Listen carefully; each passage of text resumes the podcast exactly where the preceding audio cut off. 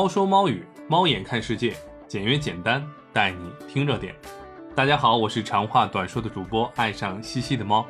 今天的热点刷爆了老猫的朋友圈，那到底是什么样的热点呢？那就是华为任正非的最新发声，把活下来作为最主要的纲领，把寒气传递给每一个人。那究竟为什么华为会发出这样的最新发声呢？具体的事情经过是怎样的呢？现在就由老猫带大家了解一下。华为内部论坛二十二日下午上线了一篇关于整个公司的经营方针要从追求规模转向追求利润和现金流的文章。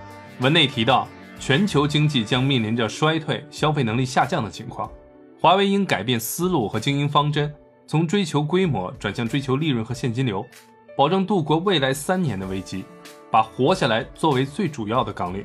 将华为边缘业务全线收缩和关闭，把寒气传递给每一个人。那我相信，其实好多听友一定也和老猫一样，有着相当大的疑问：为什么全球经济会面临着衰退？为什么大家的消费能力下降？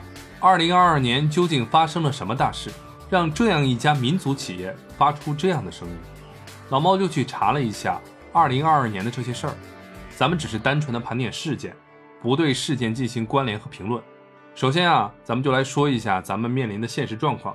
第一个呢，就是人口老龄化，这是一个老生常谈的问题，其实大家都有心理准备啊，大家也都知道这个问题。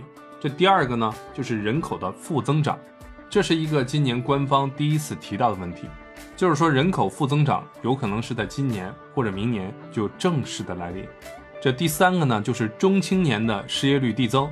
经过相关部门的相关数据统计，中青年的失业率上半年一直处于一个递增的阶段，这个大家可以去自己搜索一下数据啊。然后呢，就是全球大家都面临的问题，这第一个呢就是这个疫情的持续，这个疫情的持续已经不是一年两年的问题了，而且还在进行，这在一定程度上影响了各个国家的相互之间的沟通贸易。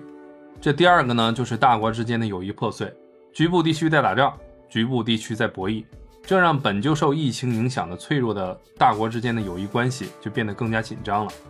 这第三个呢，就是漂亮国的加息。加息具体意味着什么？各位听友可以去搜索一下。最后呢，咱们就说说国内的那些事儿。第一个呢，就是教育行业的改革，这个教培行业颠覆式的变化，政策改革势不可挡。然后就有了教培行业的大佬下场直播卖货，就是某方某选。第二个呢，就是建筑业的萎靡。国家提倡房住不炒，房子是用来住的，所以各大房企在今年也都顶不住压力，纷纷爆出了债务问题。好多房企都在区域合并，收缩业务范围。这第三个呢，就是朝阳行业的互联网大厂也在纷纷的收缩边缘业务，产生了好多人员的优化。这第四个呢，就是很多国内的大佬啊都在储备现金流。具体哪些大佬在储备现金流，大家也可以去搜一下。说完上面这些大的问题。然后其实就是生活中咱们自己的感触，我不知道各位听友是什么感受，但是老猫的感受还是很有感触的。就是在经常回家的路上，老猫真实的感受到，门市的店铺在减少，更换的频率在增加，夜市文化在兴起，然后多了好多自媒体的自由工作者。老猫觉得以上的变化有可能真的是受全球经济变化的影响。但是老猫更觉得每个时代都有每个时代的特殊性，并没有哪个时代更好或者哪个时代更坏，每个时代都有朝阳行业，每个时代都有夕阳行业，每个时代都有挣钱的企业，每个时代都有亏钱的企业，所以大家还要往好的方向去想。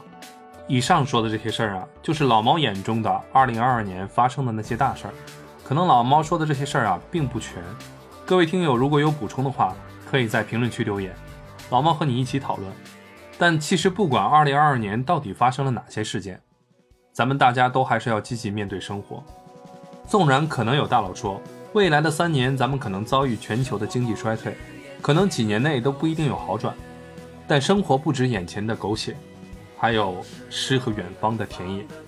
好了，今天的热点就聊到这里，我是长话短说的主播爱上嬉戏的猫，欢迎大家关注、订阅并收藏我的节目。我们下期再见。